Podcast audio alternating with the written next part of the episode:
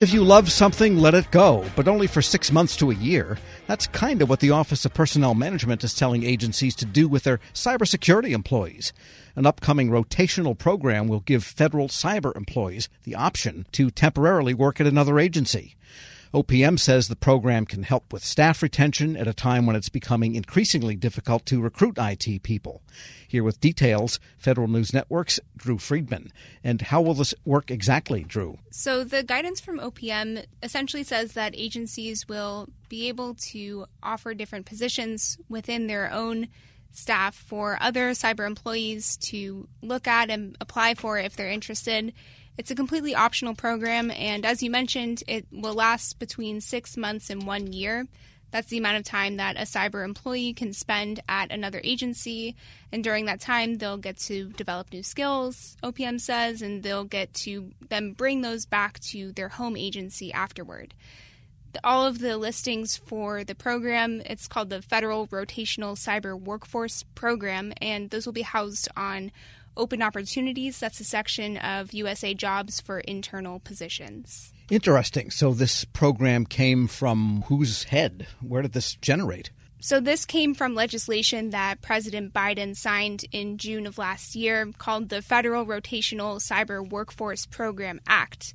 And now, with the new guidance from OPM, the program is really going to be taking off. It's going to start this November for government wide announcements for these different types of positions. There will be this annual window when agencies can post openings, but they'll also have the flexibility to post other openings throughout the year. This will go on until June of 2027, and that's when the program expires unless Congress decides to extend it at that point. And this also aligns with a lot of other things that have been going on with cybersecurity. There was the National Cybersecurity Strategy from the White House recently, and it also builds off work from previous administrations, both the Obama and Trump administrations, introduced similar initiatives for rotational opportunities for cyber federal employees. And other agencies like DHS and the Defense Department, they are already doing these kinds of programs. So this is kind of expanding it for a more government wide approach. And I guess one of the beauties of it is that you could rotate as an employee, or you could have someone rotate to your agency, but they physically don't have to go anywhere with everybody teleworking. Right, that could be another benefit of the program as well. OPM says also generally this this is kind of a two way street. You have employees getting the skills, getting career development and different opportunities while keeping their same job. And agencies, on the other hand, will see hopefully better staff retention and recruitment, and they'll be able to have, you know, skills those new skills that the employees develop elsewhere come back to their own agency after after the rotation ends. And will there be some kind of a matching program, almost like med students? We have the opening, I want to go somewhere, and that's how it'll work. Yeah, it's going to be a matter of each individual agency gets to choose which positions become available and employees can apply. They can see those listings and apply for them when they come up. And what are some of the challenges this is trying to fix? Just getting people in the first place into government, and then once they're in, getting them to stay? That is a, a big part of it. I think that the cybersecurity workforce specifically has a lot of challenges for the federal workforce we know that OPM says that cybersecurity is still a government wide skills gap for agencies. It's that can mean either a lack of employees or there maybe are employees but they don't have the right skills and that's something that is continuing to be a struggle for agencies. So I think the hope is here the goal is to to try to improve some of those issues that are going on. There was also a recent report from the Government Accountability Office that showed that 60% of its recommendations to try to fix federal cybersecurity are still open. So that means they haven't really been addressed in government.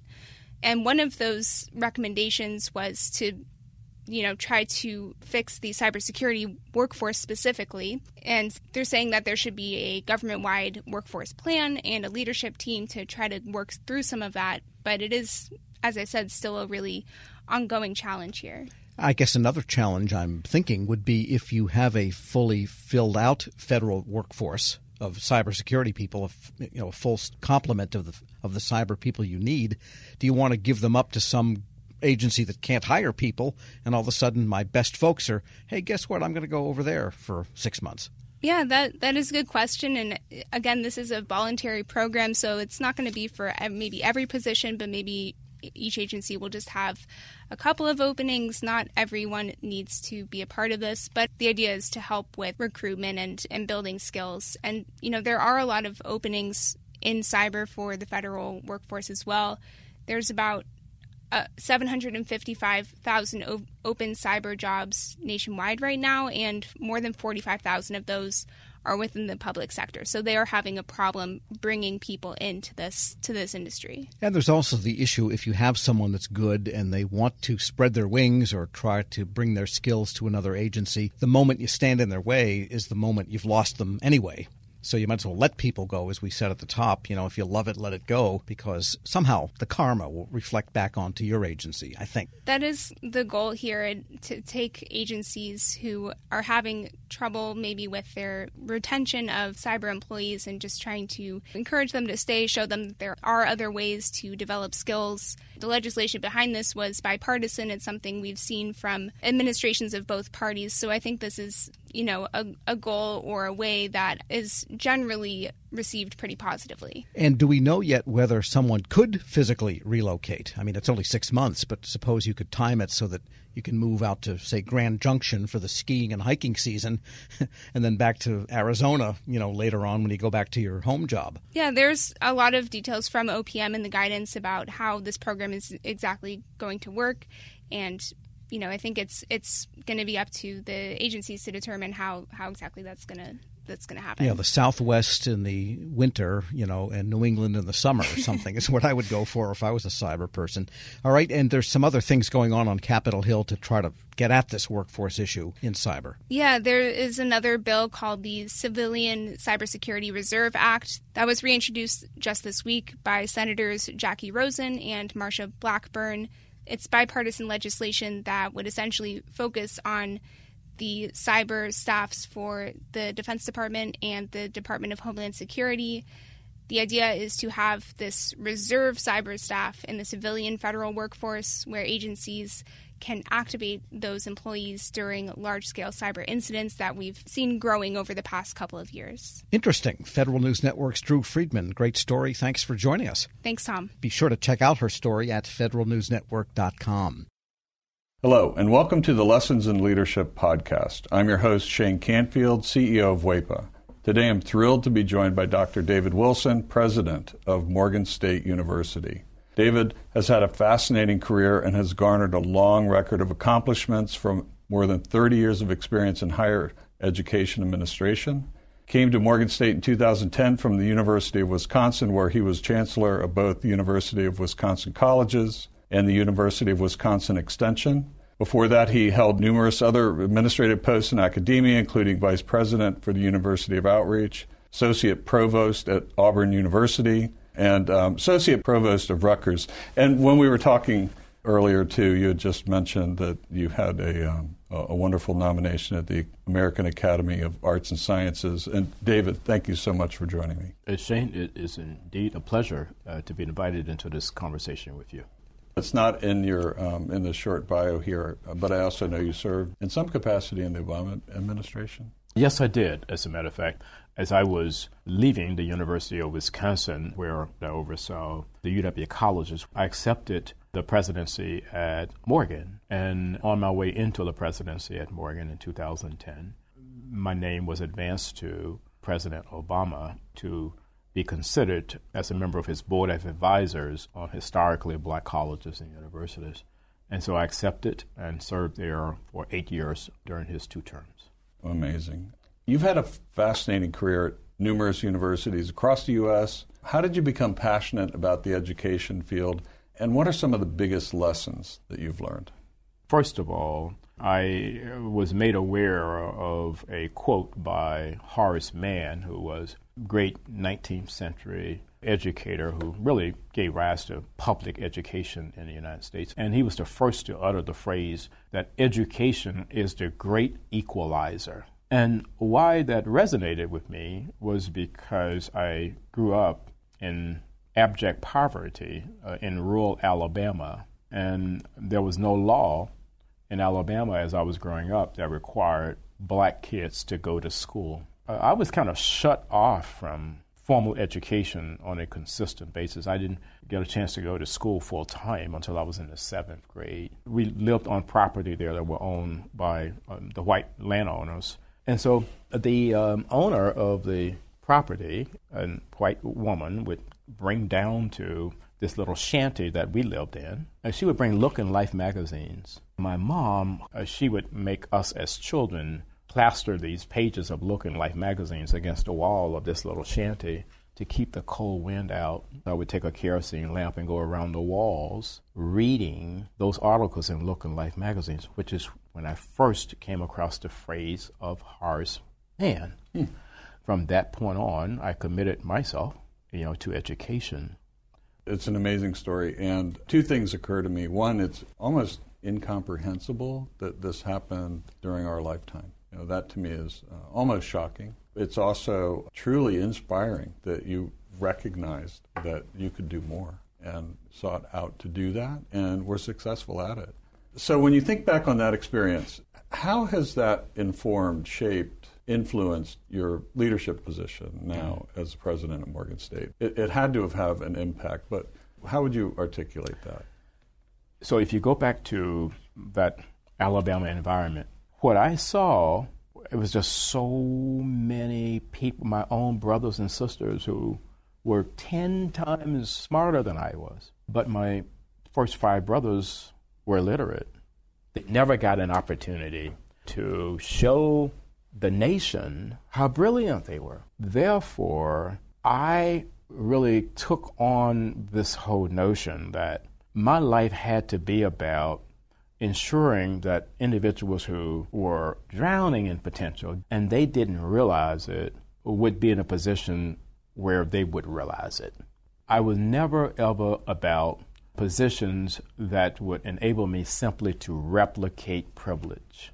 I don't care where you went to school. I don't care what type of family you came from. I think that's where sometimes we kind of get education wrong. Uh, we have institutions that want to define themselves uh, based on how many students they don't admit. I'm about just the opposite, taking individuals who are absolutely stellar and don't realize it and bringing that into existence for them.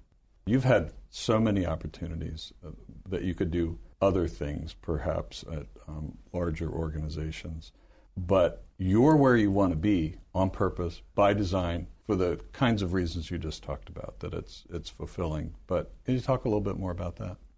There have been so many so called top 50 institutions in the United States that have come aggressively after me. And, you know, I flirted with a couple of them, and I went home to Alabama because these two were very serious. And my family is brutally honest with me, and they keep me grounded. So I flew down and began to talk with him about these institutions that were coming after me, I was thinking they would be impressed. And when I finished, my youngest sister said to me, Now, are you finished? Clearly, we are not understanding why you would even consider leaving Morgan. It just reassured me uh, that I'm living my purpose at Morgan. And it is joyful uh, to be at a place where you want to be versus being at a place where others think you should be. One question that I always have to ask is there one leader or maybe a couple of leaders that have inspired you, that have, you mentioned Horace Mann, I don't know if, if that fits in this category, but what might be a couple of leaders that you remember that, that inspired you, that gave you purpose, helped shape your life? In 1989, when I was selected as a W.K. Kellogg Fellow, we had to be introduced to leadership that was different in a lot of ways than the leadership that we had been exposed to. In February of 1990, uh, Mr. Nelson Mandela was released. And that's where I wanted to go and meet Mr. Mandela.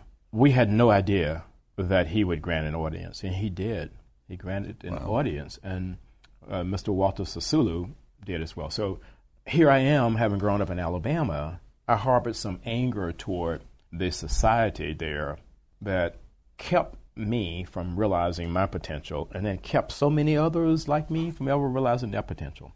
At the end of a conversation that we had, someone asked Mr. Sisulu, We're leaving this conversation thinking that you harbor no anger towards a society that locked you away for 27 years. Are we leaving with the correct conclusion? He said, I harbored no anger or bitterness toward the society that locked me away for all of those years because I and others like me knew that what we were doing was the right thing. If you commit yourself to doing the right thing, there should never ever be any space in your heart for anger or bitterness. And that was transformational for me and why I respect and admire Mr. Nelson Mandela and Mr. Walter Sisulu today.